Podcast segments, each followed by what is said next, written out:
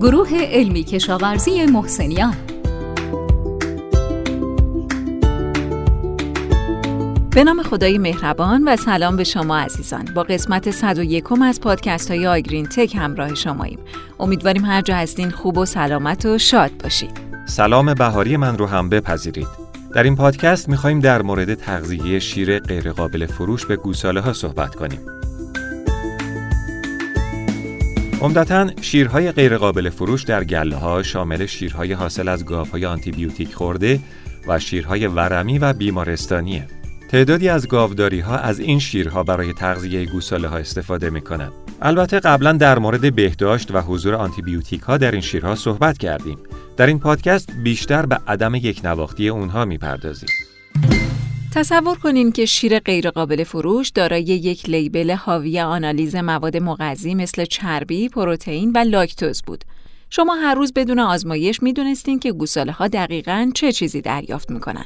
بخش عمده‌ای از شیرهای غیرقابل فروش حاوی تمام مواد مغذی مورد نیاز گوساله‌ها نیستند، اما بدون یک لیبل تغذیه‌ای یا داشتن تجهیزات کامل برای آزمایش اون، سخت بگید به گوساله‌ها اون چه نیاز دارن رو تغذیه می‌کنید. و چه اتفاقی میفته اگه سطح مواد مغذی به میزان کافی نباشه؟ رادیو آگرینتک.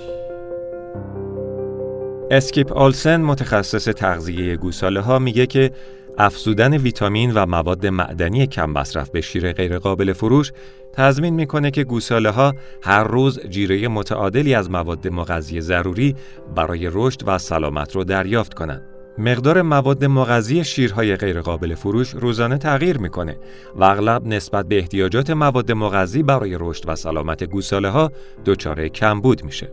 حالا کجا شیر غیر قابل فروش به رشد ضربه میزنه؟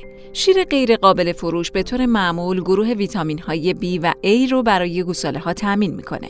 با این حال وقتی صحبت از مواد معدنی کم مصرف میشه که برای رشد گوساله ضرورین، شیر غیر قابل فروش نمیتونه اونها رو تامین کنه. در حقیقت شیر غیر قابل فروش نیازهای ان آر سی در مورد آهن، منگنز، روی، یود، مس، کوبالت، ویتامین D، ویتامین ای و سلنیوم در گوساله‌های شیرخوار رو تامین نمی‌کنه.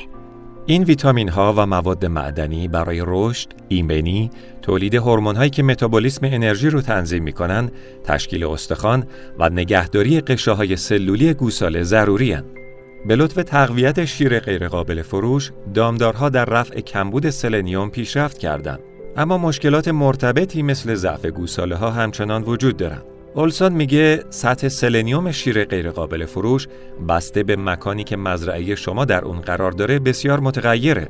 گاوهای لاغر که تغذیه نامناسبی دارن به احتمال زیاد شیر با سلنیوم کم تولید میکنن. همراه شما رادیو آگرینتک. حالا ببینیم ارتباط بین شیر غیرقابل فروش و مصرف استارتر چیه؟ تغییر پذیری شیر غیر قابل فروش میتونه مصرف استارتر رو کاهش بده. چطوری؟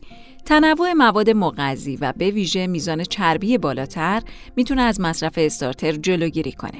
تحقیقات نشون میده که غلظت چربی، پروتئین و لاکتوز شیر غیر قابل فروش پاستوریزه به ترتیب از بیست و دو و سه تا سی و هفت و شش دهم درصد، بیست و سه و یک تا چهل و هشت دهم درصد و سی ممیز دو دهم تا سی و هشت ممیز چهار دهم درصد متفاوته.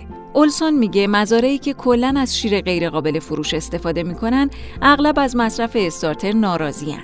مشکلات مربوط به مصرف استارتر میتونه مخلوطی از تغییرپذیری در ترکیب ویتامین و مواد معدنی باشه.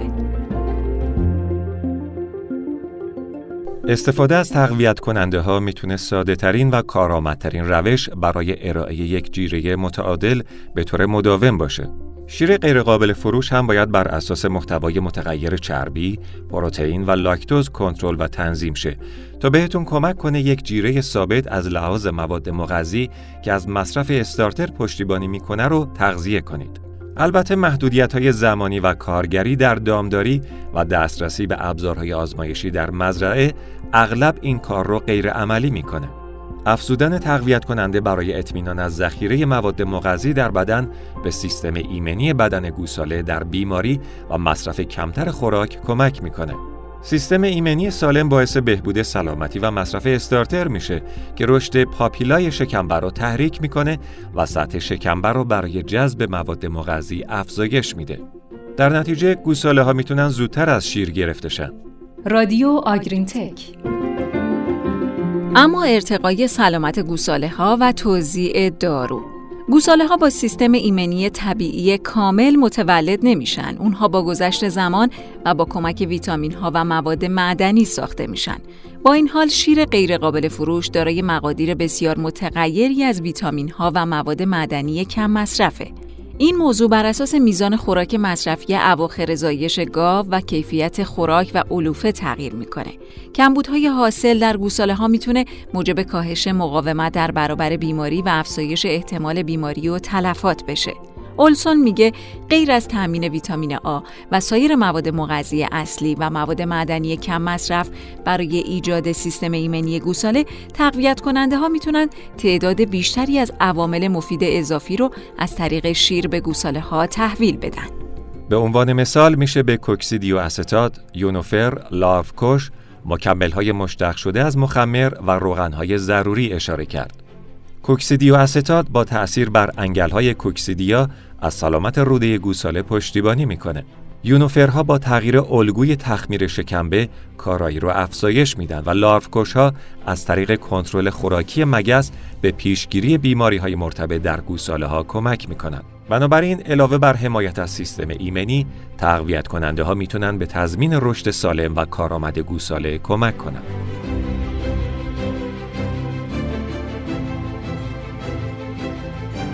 به طور کلی در صورت استفاده از شیر غیر قابل فروش در تغذیه گوساله ها، حتما در مورد ترکیب متغیر این شیرها فکر کنید و از روش‌های مطمئنی مثل افزودن شیر خشک یا مکمل‌های تقویت کننده شیر برای افزایش کیفیت شیرها استفاده کنید.